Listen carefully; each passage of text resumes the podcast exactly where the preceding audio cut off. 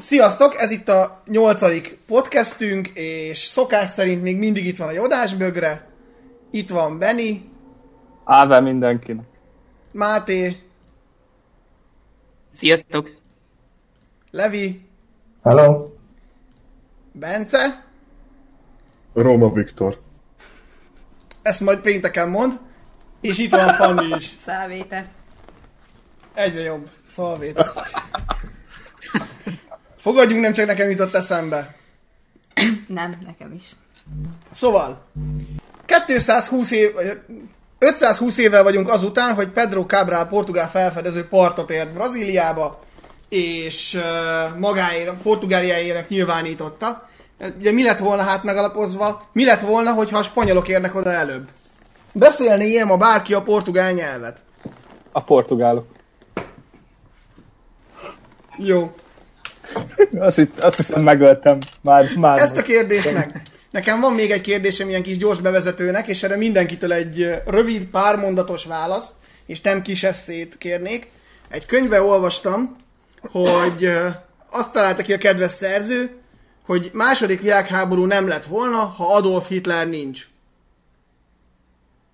Ebből volt egy nagyon jó kerekasztal beszélgetés, nagyjából, hát fél éve, most már kicsit több, a DOS szervezésében Pesten, úgyhogy én tudom a szakértői választ, de most mindenki röviden. Lette volna második világháború, hogyha Adolf... Hát... Hát nincs. Ki szeretné kezdeni? Valamelyik második világháborús. Bence? Ó, egy pillanat, most próbálok átállni egy ö, rendesebb hálózatra, hogy ne szakadozzak itt közben, úgyhogy addig kezdheti valaki. Akkor legyen Máté. Máté, lette volna második világháború. Szerintem lett volna mindenképpen, akkor is, hogyha esetleg nincsen Hitler nem ebben a formában feltétlenül, de mindenképpen lett volna, mert az olaszoknál a fasizmust ez ugyanúgy nem zárja ki, ugyanúgy megerősödtek a szélsőségek, tehát a németek azok nyilván fontos szereplői voltak, de én azt mondom, hogy csak azzal az egy dolog, hogy Adolf Hitler nincs, nem lehetett volna ezt az egészet elkerülni. Többiek? Én is hasonló véleményem vagyok, szerintem is. Én itt mondjuk a szovjeteket hoznám föl, hogy azok miatt elkerülhetetlen lett volna. Inkább azt mondom, hogy a nácik felemelkedése talán az, azt eredményezte, hogy a szovjetek nem taroltak le mindenki. Ez amúgy valid. Benny? Ö, szerintem is valahol. Ö, mégpedig ott az első világháborús béke szerződés, vagy a, rendezett a békediktátumnak a rend, nem rendezte a viszonyokat, abszolút nem csak feszültségeket keltett, gerjesztett, nem csak a, a vesztes oldalon, hanem magyarán a győztes oldalon is. Tehát egy, volt egy egyfajta konfliktus a, a légkörben, és, és valamikor ez amúgy is kipukkadt volna. Bence valami hozzáfűzni való, vagy Fanni? Ö, igazából ugyanezt tudnám én is elmondani, amit a többiek, csak én a, a szovjeteket emelném ki. Mert hogyha Akkor én drága még- hit, Én még Drága annyit hozzátennék, hogy a gazdasági válság azért egy elég komoly indikátor, és hogy kvázi ugye Hitler hatalma kerülésében is annak volt nagy szerepe, úgyhogy én inkább arra felé keresném a lette volna a 40-es években. Az, hogy háború lett volna, az meg 100 százalék. Benni, biztos, nekem is van a valami Versailles- kérdésed. A Versailles békén Igen, én is készültem egy, egy ilyen mi lett volna hás felvezet vagy kérdéseknek a vagy téma kifejtések előzményeként. Mit gondoltok, vannak-e közkedvelt mi lett volna, ha témák? És szerintetek mik azok? És miért?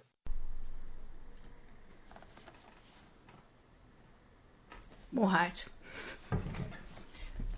Szerintem elég sok van. Egyből a mély vízbe. Szerintem a mohács az mindenkit foglalkoztat, és mindenkinek megvan róla a véleménye. Ez biztos. Úgyhogy igen, mondjuk én ez inkább úgy egészíteném ki, hogy a magyar történelmi témák itthon. Akkor jó, igen. Itthon szerintem ez a legnépszerűbb, hogy mi lett volna, ha Hát én a annyit tennék hozzá, hogy amilyen nagyon nem tudom, tragikusan végződött. Nyilván. Inkább az, ami ilyen nagyon forró pont. Szerintem a másik ilyen közkedve téma az maga a második világháború, és szinte onnan bármi. Igen, bár a második világháborúban ezt csatánként eljátszák emberek. Igen, de már csak, hogy honnan veszük, hogy hány ö, dokumentumfilmet készítettek abból, hogy mi lett volna, hogyha Hitler öngyilkosság áldozata lesz, akkor mi lett volna a háborúk kimenetelének. Tehát ha már csak innen vesszük, akkor tárházak.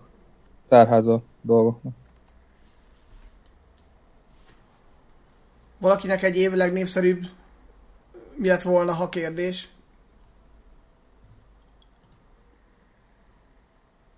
Jó, ha senki, akkor kanyarodjunk rá a mai első témára, ami a nyugat-római birodalomhoz kapcsolódik, kötődik.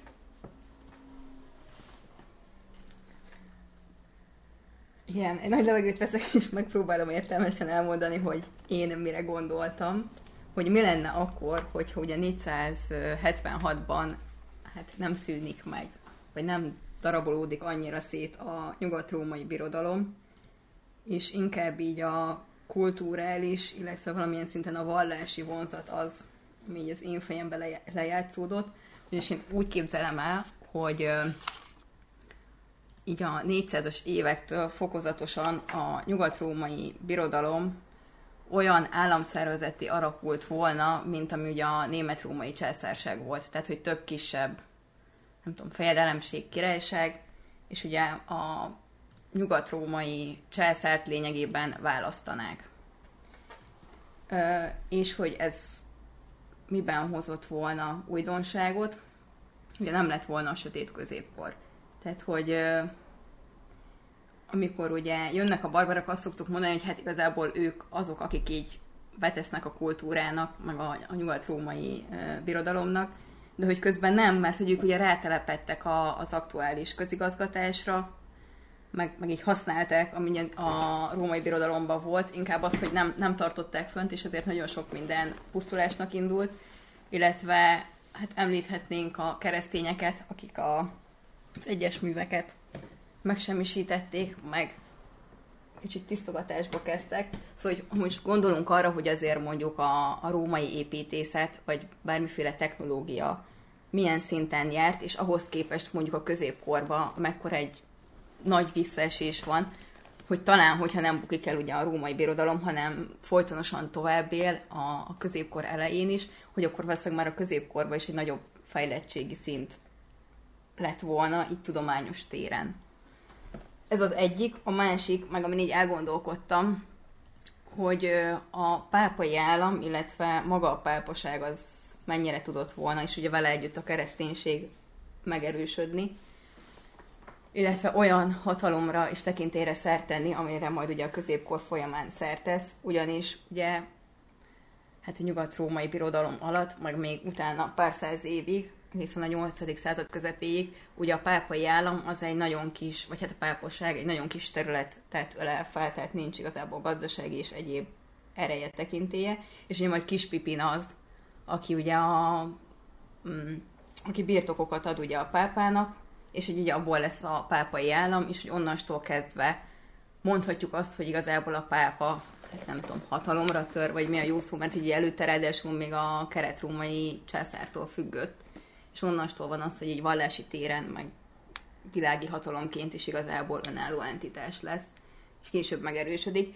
És mondhatnánk azt, hogy lehet, hogy az én verziómban is egy idő után a pápai állam elkezd terjeszkedni, és hát valamiféle hatalomra tesz de hogyha azt mondtam, hogy a német római császársághoz hasonló államalok alatt ö, jönne létre, tehát akkor se tudna akkora nagy hatalomra szert tenni, mert ő csak egy kis fejedelem lenne ugye a császár fősége alatt. Úgyhogy kb. így ennyi, amit gondoltam. Nekem lenne akkor egy kérdésem így rögtön az elején. Ebben a felállásban Bizánc megpróbálhatta volna-e kiterjeszteni a befolyását a gyengülő ö, nyugati birodalom részre? Szerintem nem. Illetve ha meg is próbálta volna egy idő után ö, rá kellett volna jönni, hogy ideig, óráig meg tudja tartani az elfoglalt területeket, de utána nem. Szerintem ez részben hasonló dolog, mint Konstantin, nem Konstantinnál, hanem Justinianusnál, aki ugye egy csomó területet elfoglal a kelet-római birodalomnak, már nevezzük nevén, mert soha senki nem hívta Bizáncnak. Tehát, hogy a kelet-római birodalomnak elfoglalt volna egy csomó területet esetleg, viszont nem biztos, hogy hogy azt meg tudja tartani, sőt szinte biztos, hogy nem. Tehát még nekem eszembe jutott, hogyha viszont a szenárió az, hogy Nyugat-Róma ugye nem omlik össze, akkor ez nem csak azt jelenti, hogy Nyugat-Róma vegetál, és egy ilyen késő, kora, vagy hát ilyen nagyon késő római, ilyen közép 5. századi állapotban így el van, és permanens polgárháború, hanem hogy azért ez egy közepesen stabil állam lett volna. Igen, bár szerintem azért területileg, területileg így is jelentősen veszített volna a, a, a kiterjedéséből. Nekem van egy kérdésem, Fanni.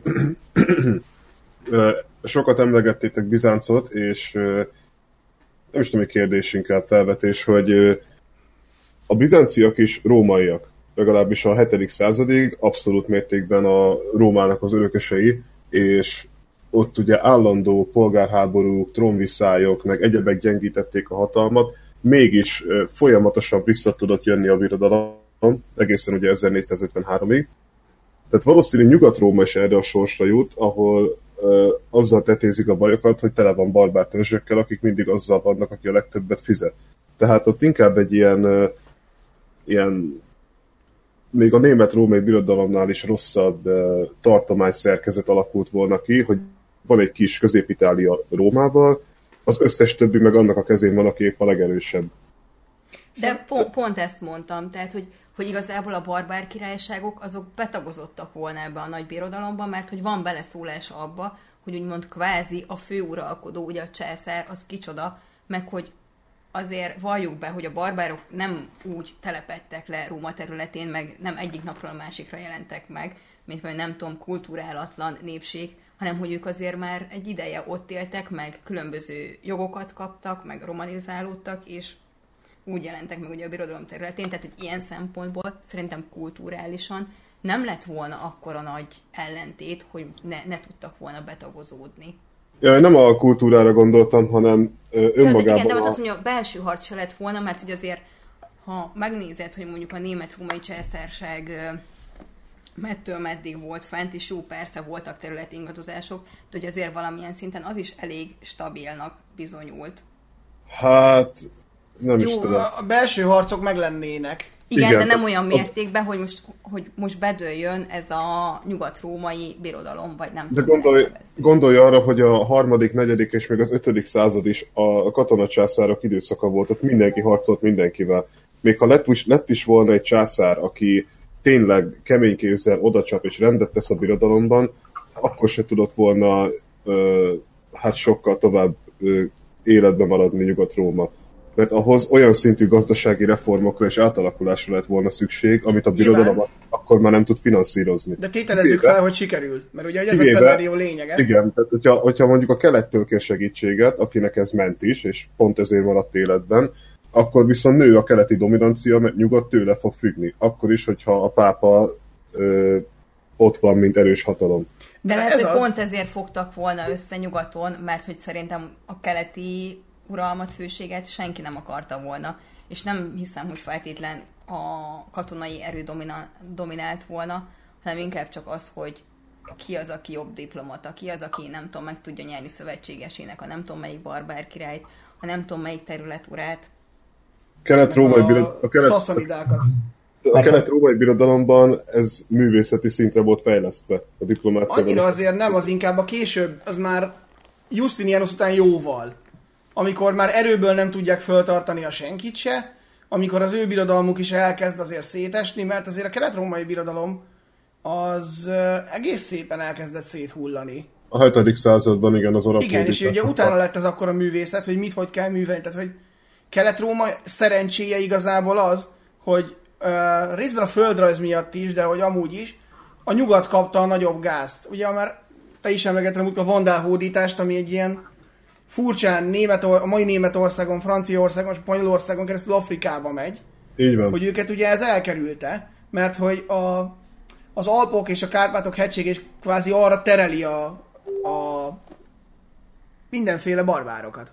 Igen, meg ugye... Igen, ja, meg mondjad, Levi, mondjad, Levi. Nem, csak én itt át akarnám vezetni egy kicsit másfelé a témát, hogy én fi- az, arra lennék kíváncsi, hogy fizikailag milyen területek tartoznának ehhez a nyugat-római birodalomhoz. Mi lenne a központja az olasz, Olaszország? Mai Olaszország? Hát inkább Észak- Észak-Olaszország, tehát vagy. Mediolánum, vagy Ravenna. Uh-huh. Ami Jó, volt akkor- egyébként a birodalom bukásakor. Igen. Igen. Jó, akkor nekem egy olyan kérdésem lenne, hogy nem gondolod azt, hogy pontosan azért, mert a nyugat-római birodalom összeesett, ezért mondjuk a kereszténység meg a latin, mivel nem volt egy nagy birodalom, ahová ezek a vallások meg nyelvek kötődtek, ezért terjedt el ilyen gyorsan. Hogyha mondjuk lenne egy nyugat-római birodalom, aminek a hivatalos nyelve a latin, és a hivatalos vallása a kereszténység, és minden keresztény fölött úgymond hatalmat akarnak, akkor mondjuk a szomszédos kis államok, vagy a nagyobb államok, vagy esetleg a barbár törzsek sokkal kisebb vehemenciával konvertáltak volna. Vagy mondjuk mindenkit, aki latinul beszél, mondjuk a, esetleg a papokat, akik át akarják őket konvertálni, eleve megölték volna, hiszen úgymond az ellenséghez tartoznak. Hát szerintem azért a hittérítés nem lett volna olyan erős, mert most például Nincs tudom hozni, hogy ott van ugye Alarik, a nyugati gót király, aki keresztény volt, csak ugye nem az a keresztény, amit most vallunk, hanem ugye az ariánus irányzat, tehát hogy már a korban is több irányzata volt a kereszténységnek, és pont ezért szerintem a pápaság szintén nem, nem tudott volna megerősödni, mert hogy ugye valaki mondhatja azt, hogy igen, ő keresztény, de ariánus, akkor annak meg mi köze van a pápához? Igen, mert ugye a, Vagy ortodox. a bizánci birodalomban is a nikápoi zsinatig gyakorlatilag nincs, nincs egységes dogma. Igen, és ugye a, az államvallás az, hogy keresztény legyél. Azt ugye sehol nem mondják ki, ha jól emlékszem, hogy te katolikus legyél. Illetve az, amit a pápa val. Nem, azt mondják ki, hogy zsidó ne legyél. Igen. Igen, meg ugye az egyház szakadásig az egy egyháznak számít 1054-ig, akkor is, hogyha egyébként markásan különböznek. Igen, meg a keresztényeknél is most meg nem mondom, hogy melyik zsinaton van az, amikor igazából a, az ariánusokat eretnek nyilvánítják. Azt hiszem a az, Konstanc a, ide. az a nagy Konstantin féle zsinaton, viszont az ariánusok ettől függetlenül nagyon szépen el vannak csílva a következő pár száz évben. Hát igen, mert a pápának még ugye nincs akkora nagy hatalma, hogy ő most Nyilván. akkor azt mondja, hogy nem tudom, az eretnekek ellen izé, háborút indítunk. Nem, az majd csak akkor lesz, amikor a bizánciakat végleg kiverik Itáliából a... Mikor is, azt hiszem a 9-10. század környékén, amikor már ott mindent elveszítenek. Igen, amikor ugye a pápai állam megerősödik, ha már a kis pipi emlegetve volt, a nő az arab fenyegetés, vagy a muszlim fenyegetés, mert ugye Igen. az is megjelenik erős vallásként, és most már Hispániában elég komoly cirkusz megy. Igen, de ugye Kispipénnek is azért volt szüksége a pápára, Persze. meg a király akar lenni, és hogyha most belegondolunk, hogy nem tudom, még pár, pár száz évet, mm, pár évtizedet ugye el van a nyugat-római birodalom, aztán ugye jönnek a karolingok, akár ők is lehettek volna ennek a nyugat-római birodalomnak az urai, és onnantól kezdve megint nem erősödik meg a pápai állam, mert miért akarna Kispipin a pápának a kedvére tenni, mikor ugye választási rendszer van, és simán lehet ő is akár ezért császár. Igen, de hogyha ez egy ilyen német-római császárság szerűvé alakul, akkor egyébként egész szépen fennmaradhatott volna, csak nyilván német-római császárság is jóval később jött létre, részben tanulva a hibákon, amiket mondjuk elkövettek a karolingok is, amikor szétesik az ő birodalmuk, és ugye három részre szakad. Nekem pont ez jutott az eszembe, hogy mondjuk akkor itt a 7.-8. századi Nyugat-Európának az állam, államok kialakulása az mondjuk hogyan alakult volna, hiszen ugye mind a, tehát ugye amikor a frank birodalom ugye három részre szakad, akkor ugye mindegyiknek valahol az a célja, ugye, hogy a, a, a római birodalomnak a restaurációja, és ö, annak a továbbvitele. Jó, mondjuk a Nagy Károlynál is ugye ez az elsődleges szempont, de hogy mondjuk akkor ö, miként jelenik meg? Egyáltalán létrejöhettek-e volna ilyen államalakulatok? Hogy akkor mi adta volna nekik a vezéreszmit?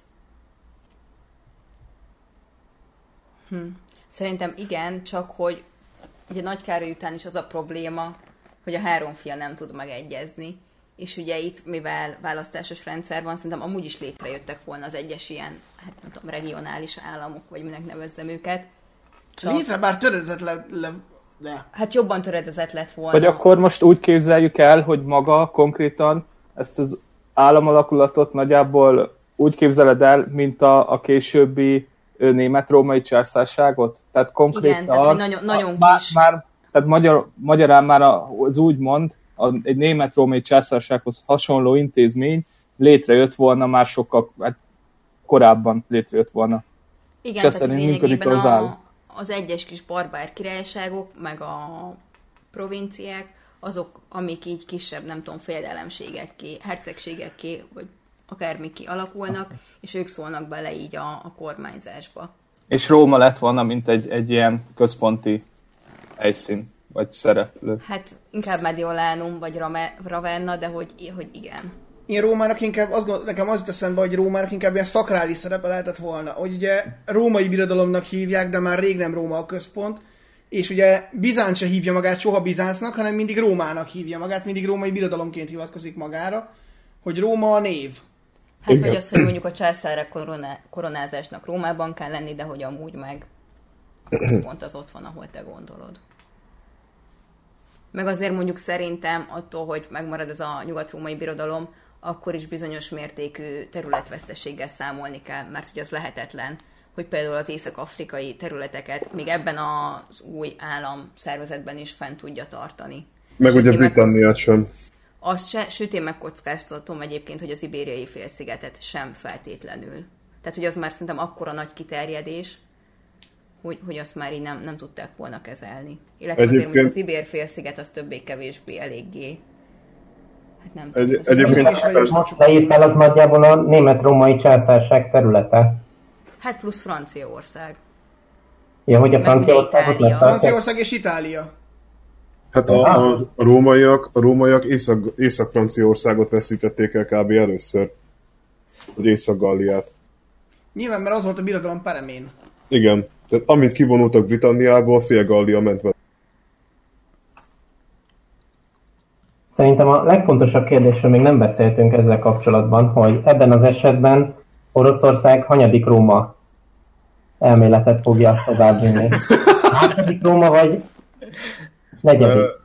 Én Szerintem maradt volna a harmadik egyébként, mert ö, Konstantinápoly már ekkor is második Róma. igen, tehát És ugye onnan Konstantinápoly... jön a, a először van. Kiev harmadik, aztán a Moszkva harmadik Róma. Szerintem inkább az a kérdés, hogy ö, lette volna egyáltalán Moszkva x Róma? Igen. Igen. Tehát az Igen, a, hát- az, Hát szerintem pont, Igen. hogy ez a, nem tudta volna ezt meghonosítani, mármint, hogy Moszkva ezt a nézetet, mert azért mondjuk ott két úgymond Róma ellen kellett volna. Hát de Bizánc, hogyha most azt nézzük, hogy elfoglalják a törökök, akkor... Igen, de hogy- akkor Igen, de hogy ott meg azt hiszem Moszkvát a bizánci pátriárka vagy kitámogatta. Hát a Moszkvába költözik a konstantinopolyi pátriárka. Tehát, Miután Isztambulnak nevezik át a városát. Igen, hogy vallásilag azért ott is megvolt ez a támogató erő, de most, hogyha nyugaton ott van egy stabil államalakulat, és tudja mutatni a jogfolytonosságot, akkor második Bizánc. Tehát, hogy most tehát, Moszkva kicsit második Isztambul. Igen, tehát Harmadik Ankara. Második Mekka. ne. ilyet nem, hogy jön a, jön, a, jön a KGB, hallott. Ja, nem azért, csak az szerintem azért ilyen esetben nehezebb lett volna akár a pátriárkának is hangoztatni, mert hogy ugye nyugaton meg egyből jöttek volna azzal, hogy de nem, ez már nem az a birodalom is. Nekem, hogy vallásba eszembe jut, hogy, hogy lett volna a kereszténységnek esetleg egy erős, új monoteista ellenfele. Jött volna még egy Jézus, hogy kitalál még egy ilyen baromságot, mint amit Jézus kitalált. Hát az a muszlimok, nem? Igen. Igen. És jó erős Jó. ellenfelek voltak. De értem, mire gondolsz, hogy a... Hogy, a tehát birodal- arra célzok, hogyha megmarad az egész itt egységbe, és hogy a pápa nem szerez olyan főhatalmat, és nem történik az a fajta erőszakos hittérítés, amit a pátriárka és a, pátra, és a pápa is mo- nyomott, akkor kialakult-e volna a délkeleti muszlim fenyegetés mellé egy orosz steppe központú új vallás köré csoportosult új állam? Hmm. Jó kérdés. Amúgy nekem ezzel kapcsolatban az merült fel, és akkor lehet egy picit kiegészíteném a kérdéskört, hogy, hogy a, a nyugati fejlődés ugye egyik nagy erénye a, ugye a, a páncélos lovagság, illetve ugye a nehéz páncél felszerelése, és ugye a, a, a 10.-11. századi vándorlások meg, megállítása, hogy a hadsereg reformja akkor az hogy valósult volna meg? Szerintem simán, úgy, mint keleten. Igen. Tehát Ahol addigra is... már ugye rég ott vannak a néz páncélos lovagok, sőt, a perzsák már sokkal korábban használnak ilyet. Igen, meg azért barbárbetörés attól még ugyanúgy fenyegette volna őket, mert kb. szerintem a Duna vonaláig tudták volna így stabilan tartani a birodalmat, és hogy mondjuk azon túl vannak területek, ott meg állandó csatározások lettek. Hát ez volna. amit a nagy folyók vonala. Most Igen. a nagy folyó mondjuk lehetett volna nem feltétlenül a Rajna, hanem kicsit arrébb a Odera, meg mi van, hol van még a német határ most? Neisse. Neisse. Az Odera meg a Neisse lehetett volna még egy Duna mellett egy ilyen. Egyébként, Benni, hogy a kérdésedre válaszoljak, mindenképpen lett volna seregreform, mert már volt is a, a harmadik században, amikor ezek a barbár betörések kezdenek eldurvulni, akkor egy nagyon erős seregmodernizáció megy, még, megy végbe, de ugyanez van Bizáncnál is már a, már a 7. század előtt, utána pedig az arab hódítások miatt vezetik be a Tagmata rendszert, amikor a birodalom leggazdagabb felét így, így elvágják Konstantinápolytól, ami aztán évszázadokig tovább marad, és Európa egyik legüdőképesebb hadereje. Uh-huh. Tehát Róma mindenki, tehát a rómaiak egy dologban voltak nagyon jók, és az a haderő. Abban mindig is nagyon jó szerepeltek, csak az volt a baj, hogy a harmadik, negyedik századtól inkább egymást gyilkolták. Igen, amikor pont a katona császárok ölik egymást a légióikkal, és előbb mindenki megunja. Igen. Pont ezért mond... nem mondtunk, hogy hagyján, hogy keletről jöttek volna a barbárok, de hogy ugye előbb-utóbb a muszlimok is megjelentek volna. Tehát Igen, és például... Észak-Afrika és Hispánia azért veszik Igen. el. Például, hogyha ugye... nincs egy erős frank birodalom, akkor az jó kérdés, hogy a muszlimokat fel tudták-e volna tartóztatni egyrészt Bizáncnál, ami a valóságban történt, másrészt meg Poitiers-nél amit a frankok visznek végbe. Hát de lehet, hogy nem is, nem is ott zajlott volna a csata, meg nem akkor. De hogy frank királyság még simán lehetett volna. Mármint, hogy a frank fősége Karoling Igen. dinasztiával. Csak nem akkora nagy kiterjedésbe, de hogy egy erős frank uralom. Az... Meg egyébként lett volna ugye erős uralom, aki föltartóztatja őket, mert itt ugye a, a muszlimok is szembesültek azzal, hogy ők se tudnak a végtelenség elmenni, azért Poitiers nem csak arról szól, hogy találkoznak egy olyan hadviselési rendszerrel, amit eddig még nem láttak, hanem azzal is, hogy, egy, hogy baromi messze kell a központtól háborúzni. Sőt, ugye ők egy, egy igazából egy kolosszális méretű kétfrontos háborút vívnak keleten meg nyugaton egyszerre. És keleten volt a hangsúly. Teszem hozzá rá is, hogy a birodalmuk. Igen, de az nem arra megy rá, az a polgárháborúra megy rá, ami majdnem rögtön utána tör ki az első kalifa halála után. Igen, mert összevesznek az, hogy melyik vallása jó. Igen, és egy 80 éves, nagyon véres polgárháború kezdődik a, az egész arab világban. Tehát nagyon sokan azt mondják, hogy Európa ennek köszönheti, a, vagy a keresztény Európa ennek köszönheti a túlélését.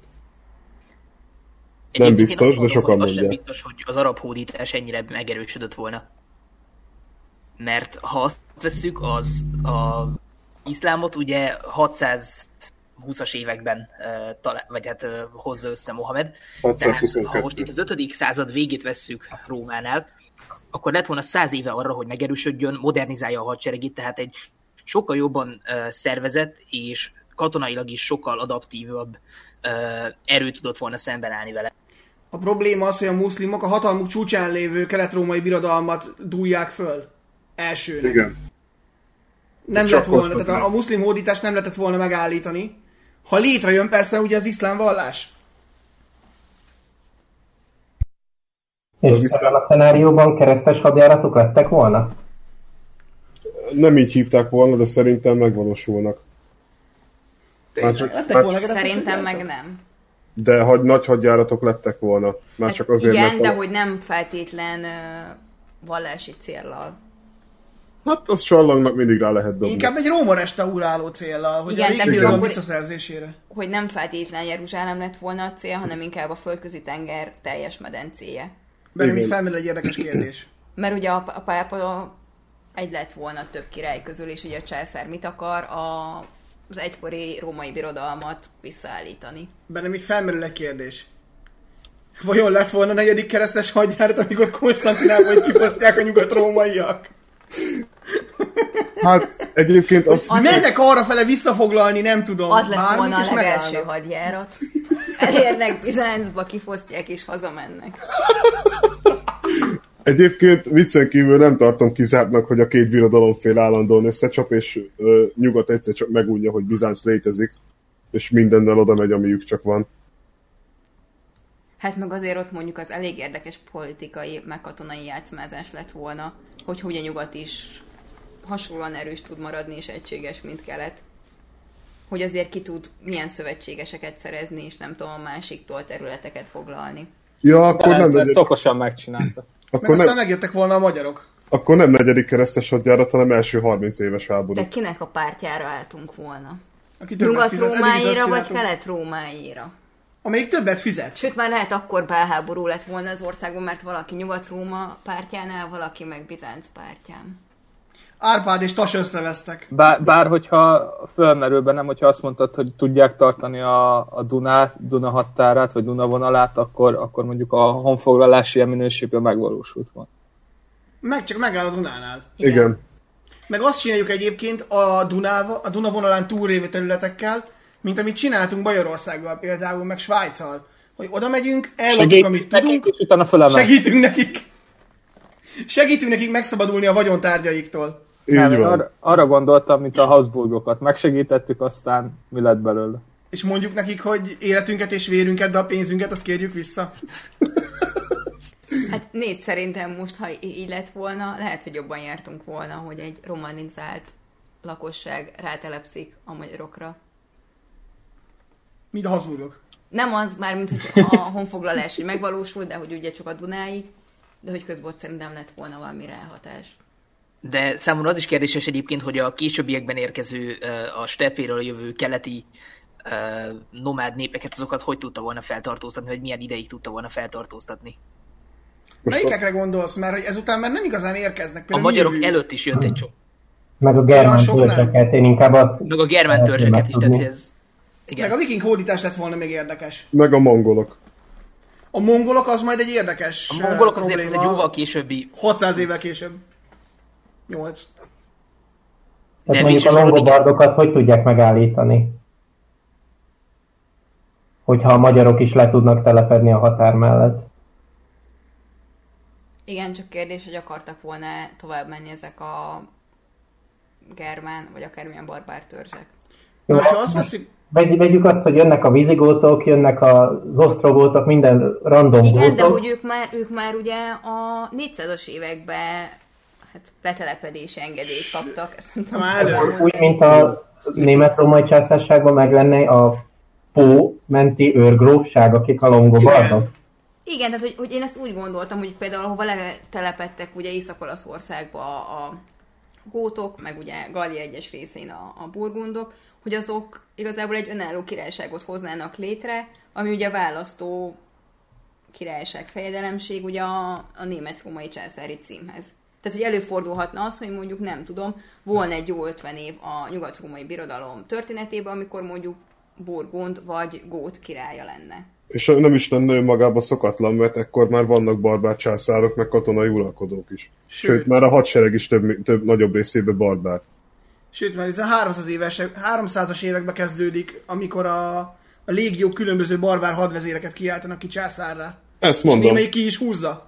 Tehát azért Maximinus Trax például, aki nem véletlen Trax, Hát mert hogy Trák. 476 után is, tehát hogy Alarik ott a Észak-Olaszországban a római birodalom romjain egy nagyon jól működő királyságot tud létrehozni és használja a római közigazgatást, és igazából szerintem az emberek ott nem is igazán éreztek nagy váltást. Annyi, hogy most már nem a császárt izé istenítjük, hanem most már Alarik a király. És én itt most rákötnék egy másik dologra, hogy a sötét középkort végül is mi okozta, és ez nem feltétlen az a fajta dolog, amit ugye tanítanak, meg amit uh, sokan gondolnak, hogy jönnek a gonosz barbárok, akik elfoglalják ezeket a területeket, és elveszik a, a mindent is, és földújják, és nem tudják használni, hanem itt sokkal inkább arról van szó, hogy jön az egyház fősége, és szétcsesz mindent.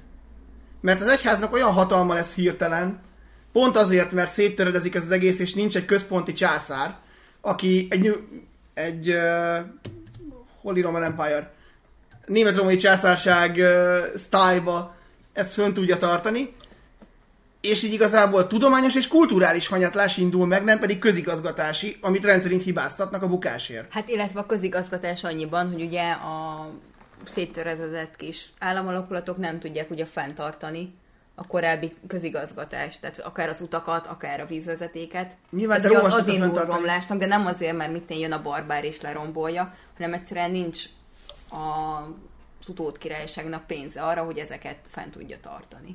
ahogy már Rómának se volt.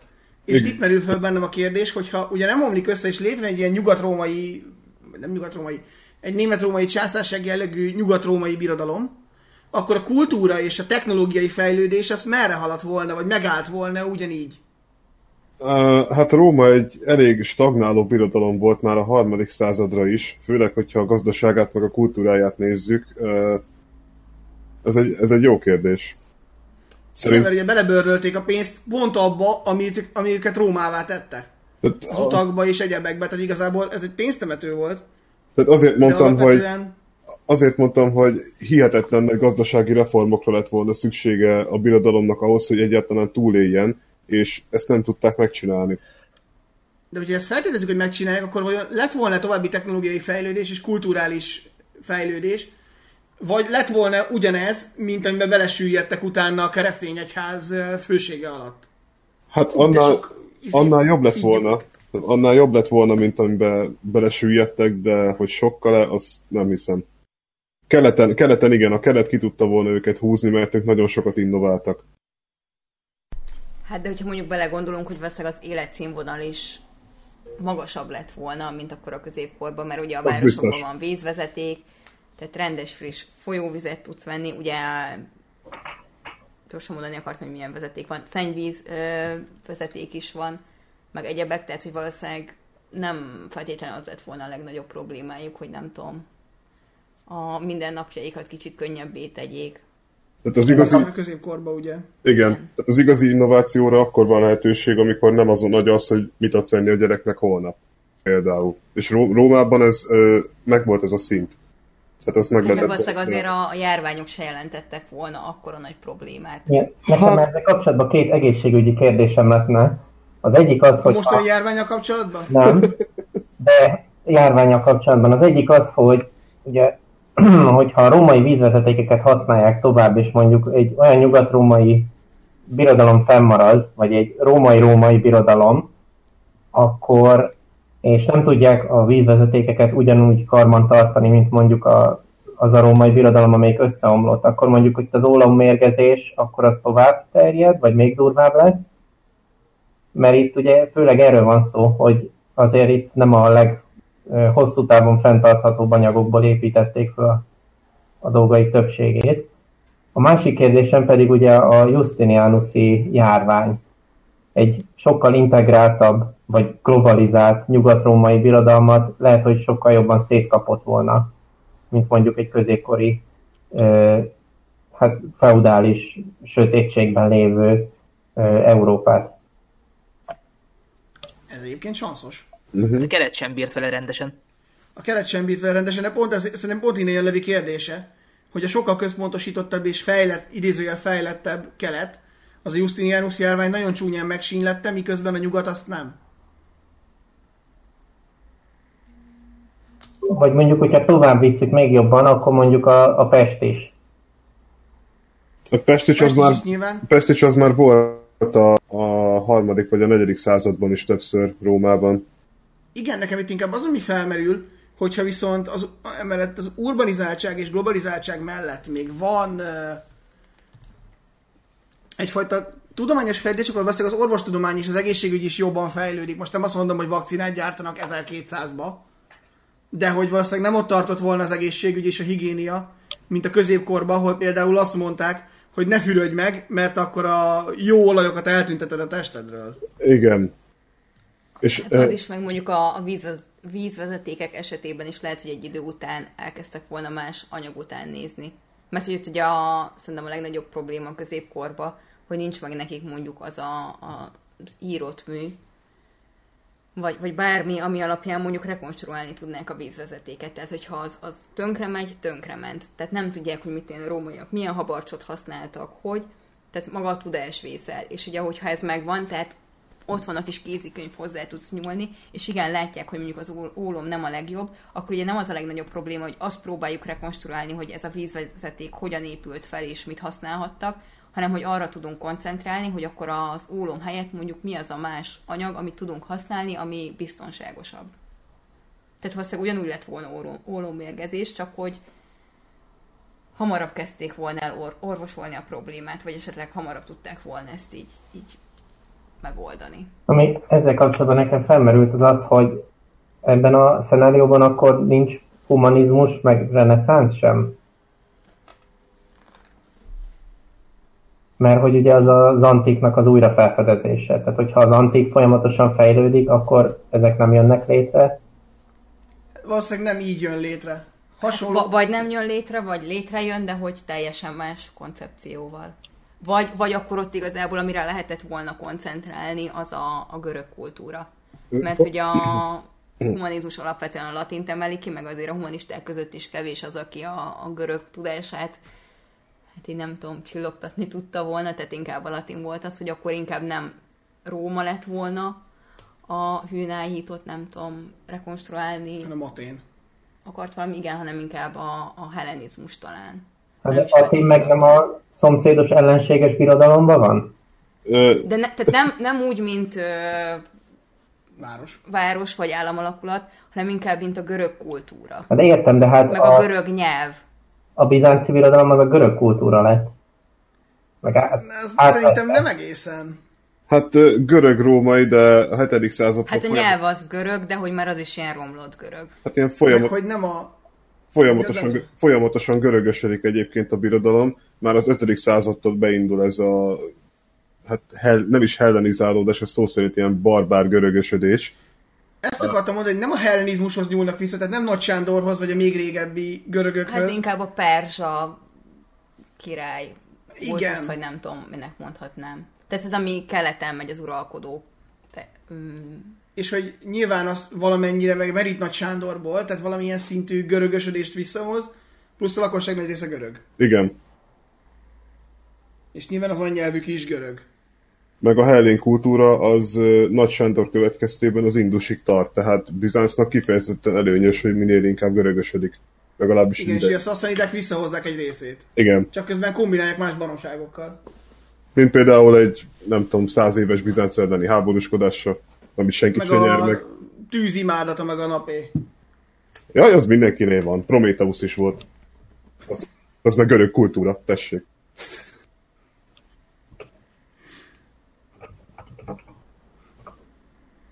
Van-e még ide valakinek kérdése? Nekem még az a kérdésem, hogy ebben a szenárióban a keleti birodalommal mi történt volna? Az ugyanúgy tönkre megy hosszú távon az arab és a később oszmán hódításnak következtében, vagy az is fennmaradt volna?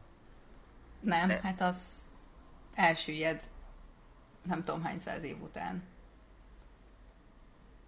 Hát nem tudom. Tehát, Tehát a 15. századra szerintem így is úgy is megbukott volna. Sőt, ugye azt se tudom, hogy mondjuk a az én elképzelt nyugat-római birodalmam hány száz évig tud fennmaradni. Na ez lett a másik, amit mondani akartam, hogy szerintem az sem maradt volna fönt kvázi örökké. Tehát, hogy... Nem. Hát örökké nem, de hogy lehet, hogy mondjuk ki, kihúzza addig, mint a kelet-római birodalom, vagy kicsivel tovább. Mert hát. ugye látjuk, hogy a német-római császárság se örökké. De a német-római császárság azért maradt fönn, mert szomszédos nagyobb hatalmak voltak, akik ellen össze kellett fogni a kisebb fejedelemségek. Az itt is megvan. Hát de ki a... Először, lá... Ki a nagyobb hatalom? A muszlim hódítás Afrikába, meg uh, Hiszpániába. Keleten ott a kelet-római birodalom. Keleten a kelet-római és birodalom. azt nem tudjuk, hogy mondjuk Germánia részén miféle államalakulat jött volna létre. Tehát lehet, hogy ott egy erős germán királyság jön létre. És akkor, és akkor rögtön megvan a külső ellenség, ami ellen.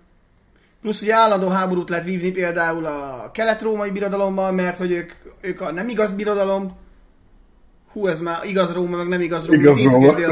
Vagy ugye az is kérdés, hogy az oroszok mennyire te, tudtak volna előre törni, törni Európában. mert ugye nem feltétlenül alakulnak ki azok az államok, amik, Mik megállítják. igen, Igen, erre gondolok, hogy itt akkor Európa nem is keresztény ebben a szenárióban. Nem. Mert van egy germán Németország, vagy hát ami mostani Németország, meg az egész Románia, meg az a Balkán területek, akkor sosem lesznek keresztények. De azok ugyan ortodox keresztények, mert hogy ott vannak a kelet-rómaiak továbbra is. igen, tehát hogy ott ez ment volna. Csak Hát, ennyire erős térítés, mint amit a pápaság csinált, nem feltétlenül lett volna. Tehát azt mondjuk nem tudni, hogy ott a germánoknál mi lett volna. Lehet, hogy azok is keresztények lesznek, de mondjuk ariánusok. Bocs, a Baltikumban nem lettek volna kelet-rómaiak, bár egyébként a franc se tudja, hogy meddig Hát jutott ott volna a- bárki. Keresztes hadjárattal a teutonok hódították el ugye Poroszországot, meg ott alakult. De ott, egyébként lehet, hogy a Baltikum meg a német területekhez csatlakozik. német-római császárság, amit áttér a kereszténységre, akkor ott, akkor ott marad az a germán pogányvallás valamelyik Mhm. random verziója. Igen, bár ebben meg az érdekes, hogy a legtöbb név felvesz valami monoteizmust, tehát szerintem ők csináltak volna sajátjukból valami x monoteista valamit. Hát, hogy felveszik a vallást, mert be akarnak csatlakozni a nyugat-római birodalomhoz, aztán megerősödnek, és mondjuk kiszakadnak, és létrehoznak egy saját keresztény erős államot. Tehát ez alapján akkor akár Nagy-Britannia, vagy a mai Nagy-Britannia sem lett volna keresztény. Ugye? Igen. Azt lényegében Vagy nem, mindenki vagy- elfoglalta, aki valaha megtámadta. A 18. századig. Tehát akkor mondjuk, hogyha a dánok, meg a németek, meg a, a franciák, mondjuk a franciák nem feltétlenül ebben a szenárióban, akkor elfoglalják a, a Nagy-Britanniát, akkor kialakul egy olyan világ, ahol mondjuk nem a kereszténység a domináns vallás, mert mondjuk a kolonizációt nem ők csinálják meg. Meg mondjuk a brit szigetekről sokkal hamarabb indul el a földrajzi felfedezés, hiszen pont a két római birodalmat akarják megkerülni. Igen. Aha. Igen. Hm. Tehát ezért mondom, hogy szerintem, hogyha Nyugat-Róma tovább ér, inkább kulturális és vallási téren okozott volna meglepetéseket, semmint, nem tudom, hadi. Vagy egyéb. Lényegében ebben a szenárióban Európa sose lett volna domináns. Igen. Hm. Tehát köszönjük mindent Attilának. Hát végül is, végül is igen, de most képzeld el, mennyire bedesz lenne, hogy egy ilyen szakállas marcon a brit szápartra Kolumbusz helyett egy botánzászlóval üvöltve, tehát... Az, azt megnéztem volna. Egy szakállas marcon a partra száll, és eldobja a szarvas sisakját, és vikingülő ordibál valamit. Ja, ez megtörtént. Jó, de egy idő után lehet, hogy egyébként Nyugat-Róma is ezért becsatlakozott volna a földrajzi felfedezésekbe. Mint a franciák, egy pár évtizeddel lemaradva. Négy Hát a francia- később. One eternity later.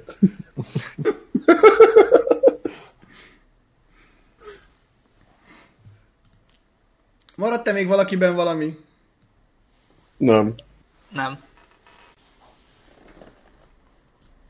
Jó, ez esetben akkor második szenárió, mert ezt most jó hosszan megbeszéltük, de ez, ez jó volt.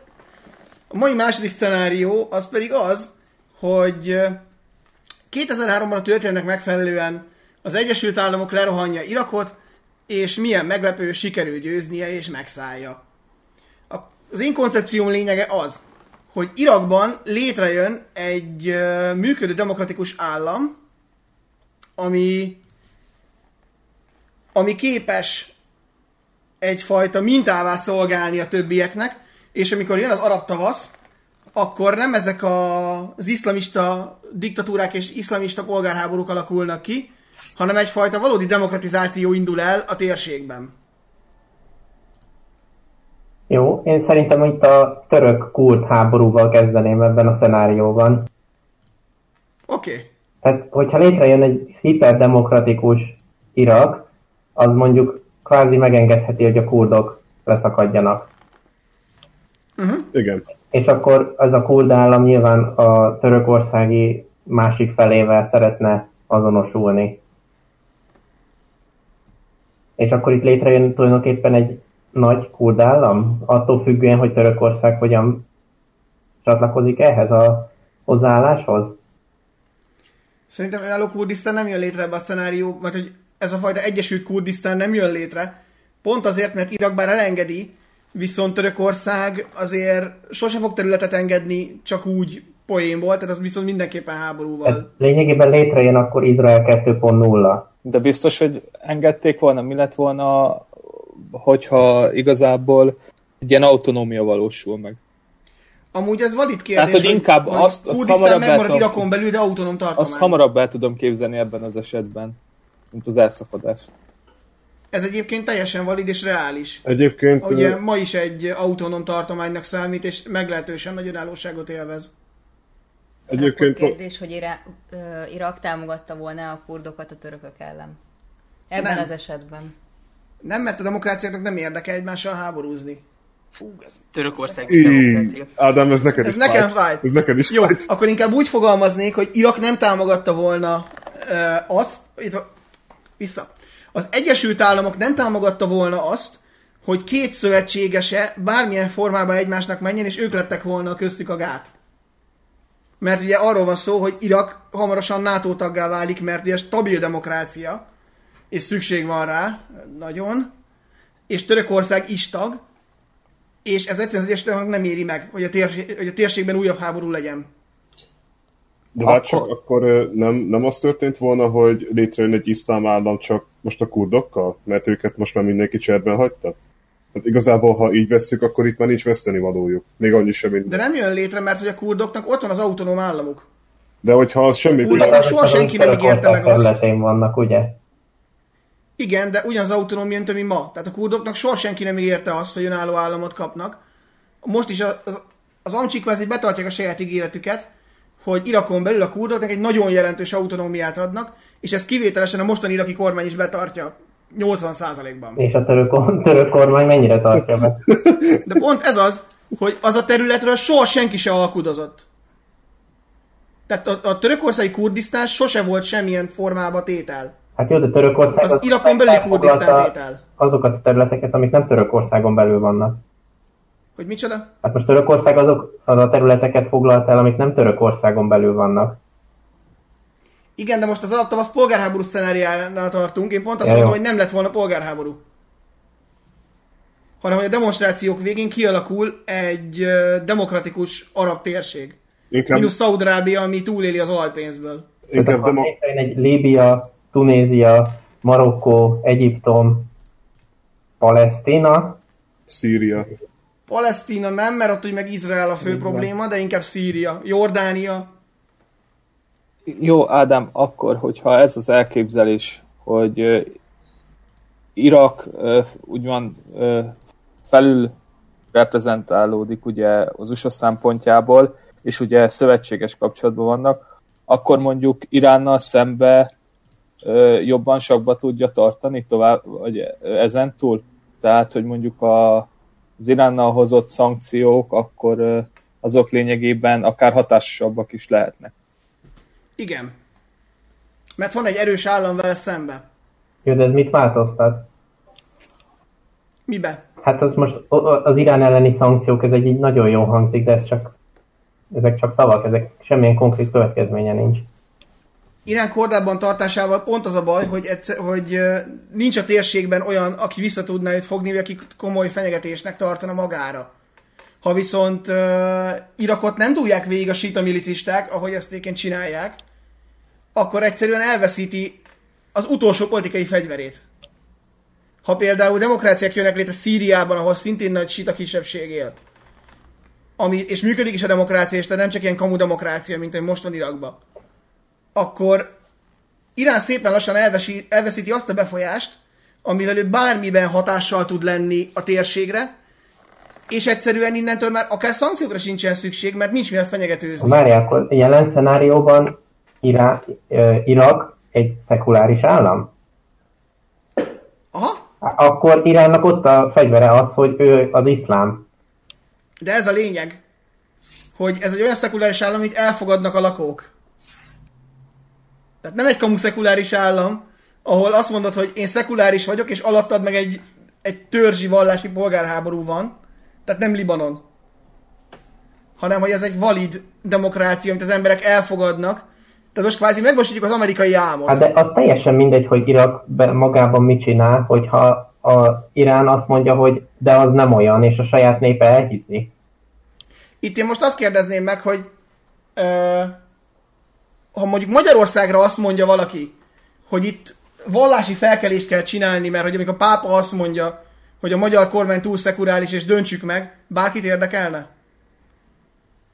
Szerintem Nem, nem, nem, az nem, nem, Igen, de azért itt mondjuk annyira már nem elő, erős a, a vallás. Igen, Mert de hogy de- demokratikus értékek között nőttél fel, ott meg mondjuk, ahol ez még nem annyira erős. Igen, de én most itt pont arra célzok, hogy egy olyan álomvalóság jön létre, amit az Egyesült Államok remélt, hogyha bemegy és demokratikus jogokat ad, akkor hirtelen létrejön ez. És tíz év alatt egyszerűen a vallás megváltozik. szerepe... Hát tíz év alatt ezer év fejlődését simán be lehet hozni. Milyen ezer év? Nem, azért Bence, Bocsánat, 300. az csak olyan 180. Jó lesz az 300 is.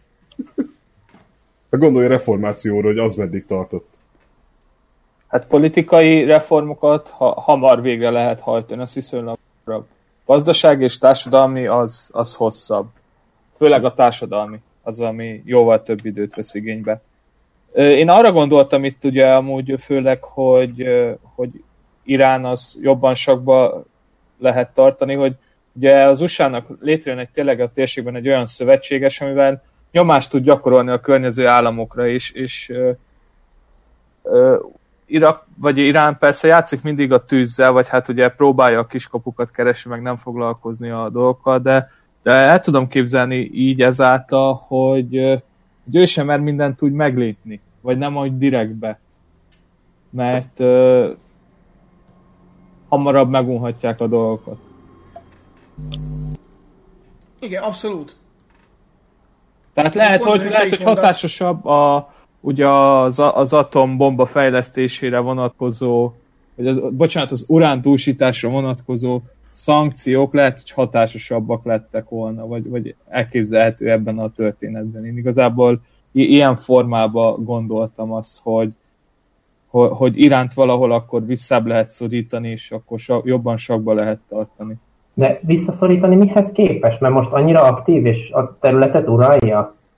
Most abszolút aktív és uralja a területet. Hát ez érdekes. Nem közvetlenül, pont ez a lényeg. Tehát, hogy akut az a probléma, hogy a vallási felekezeti ellentétek miatt gyakorlatilag Irán uralja Irak jelentős részét, Szíria egy jelentős részét, Libanont, Jó, de ez miben nyilvánul meg? hogy a milíciái ott Irán, vannak, és a jó, milíciái ott értem, harcolnak. Iránon, Iránon és Irakon kívül ez a történet miben nyilvánul meg, amiben úgymond most visszamennének. Tehát az, hogy most nem egy ö, Toyota terepjáró lenne, és egy iráni arc rajta, hanem egy iraki arc. Nem. Nem. Tehát, hogy nem fegyveres része lenne, hanem pont az, hogyha Irak egy mintademokrácia, és az emberek azt látják, hogy működik, prosperál, jólét van, amit az amerikaiak ugye reméltek, meg az amerikaiak ebbe bíztak, akkor a környező államok is azt fogják gondolni, hogy a környező államok lakói azt fogják gondolni, hogy annál, hogy felekezeti okok miatt halomra lőjük egymást, jobb lenne egy ilyen prosperáló demokráciát csinálni. Tehát, hogy pont az a lényeg, hogy nem az kell, hogy a demokrácia zászlaja alatt lőjük az embereket halomra egy Toyota Hiluxból, hanem hogy egy, alter- egy békés alternatívát adjunk nekik. Ebbe bízott az Egyesült Államok 2003-ba. Biztos?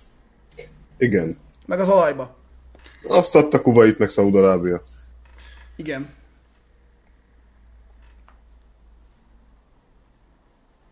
És ebben a szenárióban mi az, ami megvédi Iránt? Iránt. Igen. Vagy Irakot, bocsánat. Hát Amerika. Ennyi. És Amerika a, meg fe, Izrael. és a fegyverei. Az amerikai fegyverek és az, hogy bejön az a húzásuk, hogy a demokrácia meghonosul, és valódi demokrácia jön létre, nem kamu demokrácia. Tehát gyakorlatilag a demokrácia kvázi a védőpajzs az ellen, hogy a lakosságot uh, indoktrinálják vallási szekták, vagy bármilyen vallási felekezet és bármilyen egy vallási gyülekezet. A, az ellen, hogy Irán pedig konkrétan lerohanja Irakot, azon először az Egyesült Államok a védelem, utána pedig az az, az iraki hadsereg, amit nem szednek szét a vallási és felekezeti konfliktusok, és az, hogy a vezetők ellopják a pénzeket, mert hogy nem valid demokrácia jön létre, hanem egy ilyen kliensrendszer. Meg egyébként a... Hogy is akartam mondani, hogy hogyha ez tényleg meg is valósul, ez az iraki-amerikai állam, és Irán tényleg minden esélyt bedobva a támadást indít, akkor egy amerikai PR győzelmet támad meg, tehát nem az lenne, mint a, az öböl meg az Mint Afganisztán. most. De nem, most nem az lenne, mint a, az afganisztáni meg egyéb háborúkban, hogy az amerikai nép azt mondja, hogy nem már megint hagyjatok békén, hanem de ott mit csináltunk demokráciát? Tehát ott lenne egy pici motiváció, hogy akkor Igen, akkor azt is lehet mondani, hogy ők egy valódi demokráciát akarnak onnan eltakarítani, nem egy ilyen, hát működésképtelen pseudoállamot. erre gondolok, igen, hogy ott egy amerikai PR sikert védenének, ami még többet is érne nekik, mint a, a gyakorlati haszon. Mert onnantól minden kázusz bellire ezt kell mondani, hogy de hát ott demokrácia van. És Kész. hogy működik az amerikai PR siker Szaudarábiában? Meg az Az összes szomszédos államba. Amíg van pénz, van Szaudarábia... Szaudarábiában amíg van pénz és addig fegyvert, addig teljesen mindegy. Szaudarábiára atomhatás nélkül van bármi, amit csinálnak. Most majd nem, mert ugye most, ami éppen megy olajválság, az nekik azért fájni fog. De hogy nyilván ebben a szenárióban most nem ott tartunk, hogy most olajválság van Szaudarábiában. Tehát Szaudarábia addig, amíg van lóvé és az olajból jön a pénz, addig bármit túlél. Így van. Az felmerül bennem egyébként, hogy 2008 után, amikor ugye a térségben az arab tavasz következtében demokráciák jönnek létre, és elkezd meghonosodni a demokratikus eszme, és mondjuk Szíriából is egy valid demokrácia lesz. Meg mondjuk Jordániából, Egyiptomból, akkor az Egyesült Államok, meg az Egyesült Államok talál magának palaolaj- palaolajat, akkor az Egyesült Államok nem fordulna el Szaudarábiától. Mert az egy elképzelhető dolog. Bár azért nem mondanám, hogy elfordul, mert akkor viszont belemegy egy kétfrontos kvázi fenyegetésbe, mert háborúba azért nem. Mert egyrészt a szaudiak, másrészt, hogy az irániak fenyegetnék őket, csak mind a kettő másokból. Egy olyan jellegű kérdésem lenne, hogy és akkor Irak elfogadná Izraelt is? El. Hát, Az nagyon erős. De most itt ugye a szenát, tehát most rugaszkodjunk el ennek a valódiságától. Jó, csak ez már egy holdú. Ez egy ilyen science fiction. akkor, ez már inkább fantasy, nem science fiction. Az. És a te elképzelésedben mennyi lenne annak az esélye, hogy ezek a, a nyugati demokrácia kicsit ö, adaptálódna a helyi viszonyokhoz. Tehát, hogy azért demokrácia jönne létre, hasonló, mint mondjuk a nyugati, de hogy nagyon ilyen specifikus arab demokrácia. Szóval nem tudom, hogy ez most mennyire volt érthető. Teljesen, tehát nyilván adaptálódna helyi viszonyokhoz, és átemelne olyan dolgokat, amiket muszáj. És főleg úgy, hogyha nem csak Irak lenne, ugye, mint a demokrácia, hanem mondjuk a környező államok is úgy döntenének, Igen, hogy, tehát, kell ez nekünk. Mert ott ugye már fennállna az a veszély, hogy akkor azért már többen vannak, és csak specifika, specifikalizálódik a demokrácia. Igen, tehát Irak nem Ctrl-C, Ctrl-V-zni az amerikai demokráciát, Igen.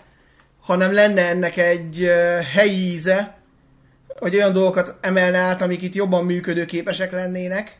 Sőt, tovább megyek, mi van, ha mondjuk az európai típusú kis, kiskapukkal telelevő demokráciát Hát ez van most. Az van most, csak Az Jó, sok de nem hogy miért nem működik az európai típusú demokrácia. De hogy ezt ilyen még durvábban, még durvábban. Hát akkor az lenne, ami most van Irakban. Hát azért Még annyira ez- nem. De, mert Irakban egy ilyen európai típusú demokratikus rendszert kezdtek installálni, amit viszont azonnal széttéptek a politikusok.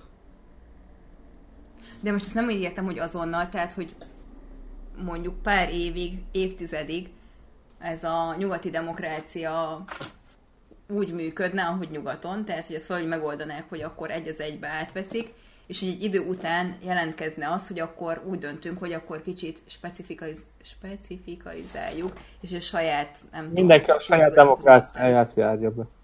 Az biztos benne lenne, mert egyébként nincs két egyforma demokratikus Tehát, állam, hogy és nem, berendezkedésen állunk sem. hanem hogy fokozatosan nem tudom átalakítani. Biztos egy fokozatos átalakulás, és visszatérve az Izrael kérdésre, ha viszont ö, létrejönne egy demokratikus nyomás, mert ugye most a legnagyobb probléma, hogy a palesztinok egyrészt terrorszervezetként lépnek fel egy csomószor, másrészt az őket támogató államok gyakorlatilag vallási diktatúrák. Vagy szekuláris diktatúrák, mint Szíria. Hogy ebben az esetben viszont létrejönne egy szekuláris alapon szerveződő demokratikus, nyugat által elfogadott és támogatott közel-kelet, akkor hirtelen Izraelnek is lennének bajai abból, hogy a palesztinoknak esetleg most már demokráciák követelik az önálló államot. Tehát ezeknek az államoknak megnőne a szava. Mert az amerikák által létrehozott világrend pont arra épül, hogy a demokráciáknak van hatalmuk, vagy ha valakinek brutál gazdasági ereje van. Kína, Oroszország, Szaudarábia, a maradék meg ugye a demokráciák. Tehát szépen lassan egyébként akár egy valódi Palesztina is létrejöhetne kényszerből, vagy Izrael a nemzetközi nyomással menne szembe ebbe az esetbe. Hát Izrael mikor nem a nemzetközi nyomással megy szembe? Azért most túl nagy nemzetközi nyomás nincsen rajtuk. Tehát amikor arról beszélnek, hogy hozzanak létre Palesztinát, akkor folyamatosan kamuszerződéseket ködnek, ebbe élen jár Camp David. Tehát azért Palesztináról mindig létre... Obamával is egyeztetett annó, Netanyahu volt már akkor, hogy Palesztinát kéne itt csinálni, meg majd Obama megoldja ugye a béke Nobel-díja után a, az Irak kérd, vagy ezt a palesztin kérdést, de hogy olyan nyomás nincs rajtuk, mert hogy közben mégiscsak a, a, a térségben a demokratikus szövetséges az Izrael. És ezt muszáj támogatni. Ha viszont nem ő lesz hírt az egyetlen demokratikus szövetséges, sőt, Izrael mondjuk elindul ebbe a pseudofasiszta irányba, miközben demokra- arab demokráciák vannak vele szembe, akkor hirtelen rengeteget veszít a politikai súlyából és értékéből.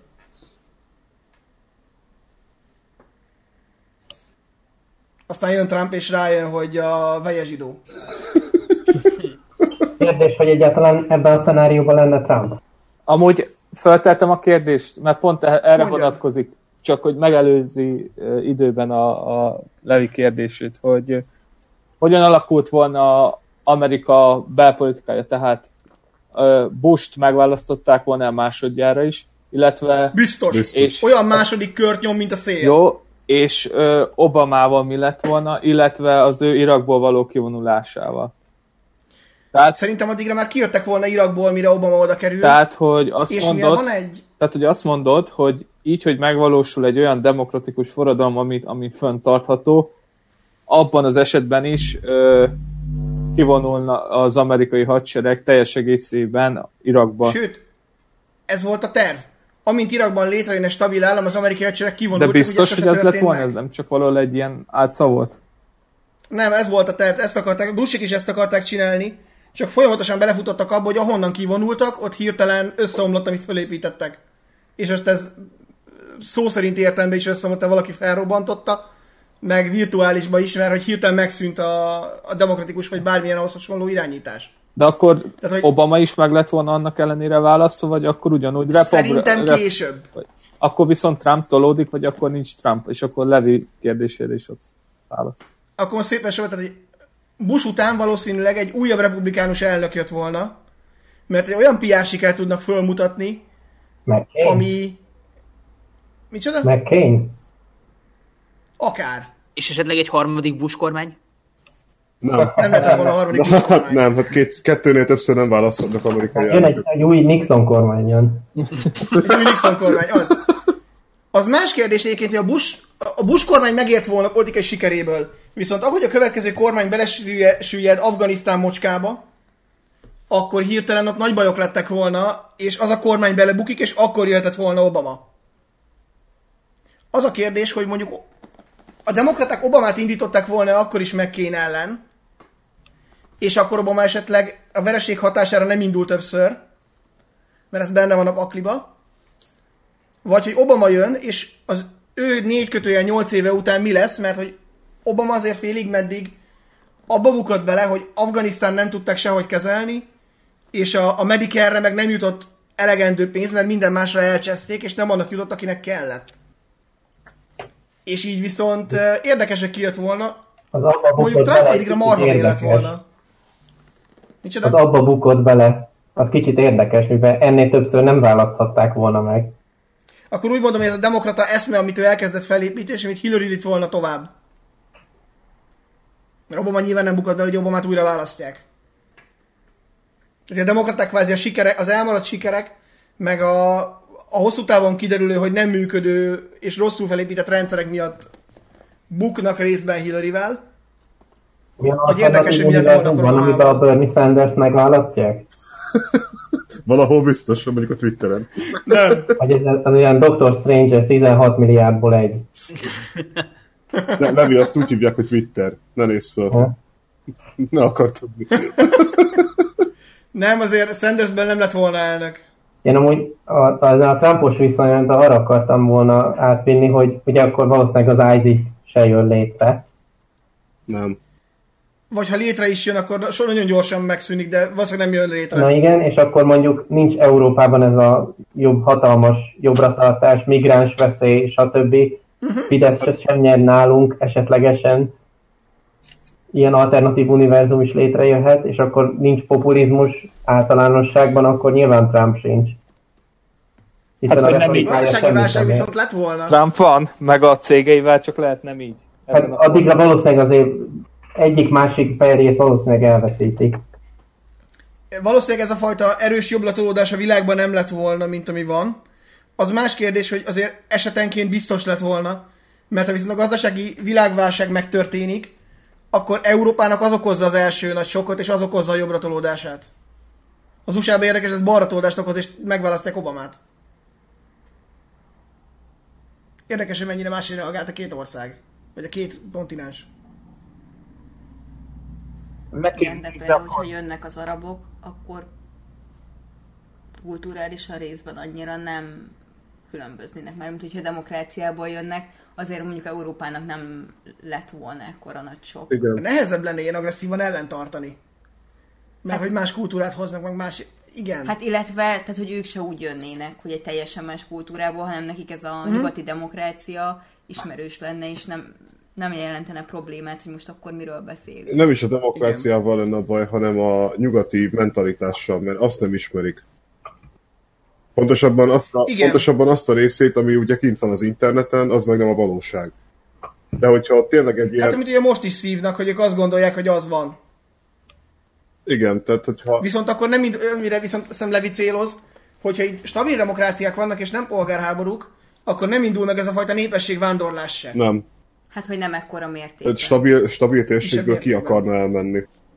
Igen. Meg max akkor... Bocsánat, mondja Bence. Nem, csak annyi, hogy max ide jönnének mondjuk tanulni, ahogy teszik most is, világot látnak, esetleg itt maradnak, de aki stabil térségből jön, az valószínű utána haza is megy, mert, mert ni- ni- nincs értelme átköltöznie. Vagy legalábbis olyasmi átköltözés történik, mint amilyen ugye van például itthonról Mint egy, nyugat igen, mint egy ilyen uniós mozgás. Hát Az biztos, hogy lenne, de Hogy kvázi nem rossz ez, meg nem annyira szar, de azért hát, ha jobb nyugaton és kipróbáljuk. persze, persze. Tehát ez a 2000... Aztán hogy haza is Hát mennek. meg az Igen. agyelszívás. Az működött Igen. volna. Vagy, az, vagy hát az működik is. Tehát annyi biztos, hogy ez a 2015-ös helyzet, ez biztos, hogy nem történik meg. Az biztos. Na, végeztem. Jó, én itt közben azon gondolkoztam, itt Szaudarábiával nem, nem tudok megnyugodni. Én azon gondolkoztam, hogy ha egy jól működő Irak létrejön, amiben mondjuk az amerikaiak oké, elültetik a demokrácia magvait, és öt év alatt ki is nő, hogy ha felépítenek egy olyan olajkitermelő rendszert, ami most őszintén szóval az eléggé rosszul működő Irakban is, nem is tudom, 4,5 milliárd litert olajat ö, produkálnak, azt hiszem, naponta, hogy Na, ezt nem tudom, de sokat. tehát azt hiszem a negyedik legtöbbet ők produkálják még most is így, hogy alig van államuk. Igen. Hogyha esetlegesen létrejön egy stabil demokrácia ott, és igencsak megnövekedik az olajkitermelés, akkor Szaudarábia elveszítheti a pozícióját.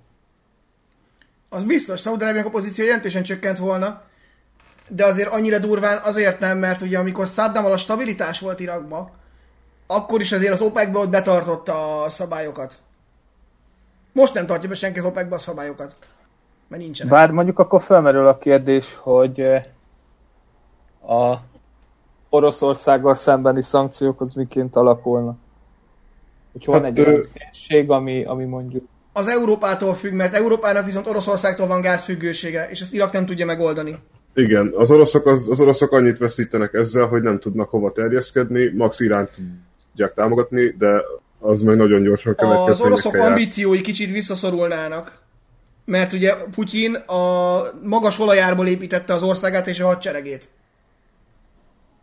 Ha viszont az olajár nem olyan magas, vagy, mert ugye az iraki kitermelés mondjuk stabil, vagy magasabb, akkor azért ők se járnak annyira jól.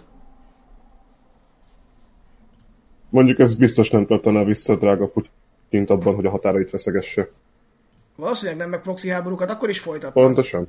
Tehát ezt a, az ukrán válságot nem akadályozta volna meg, ha mondjuk er, erre vonatkozik a kérdés. Nem, nem, nem erre. Vagy Nem, hát az- valaha csak is a következménye nem. voltak. Úgy.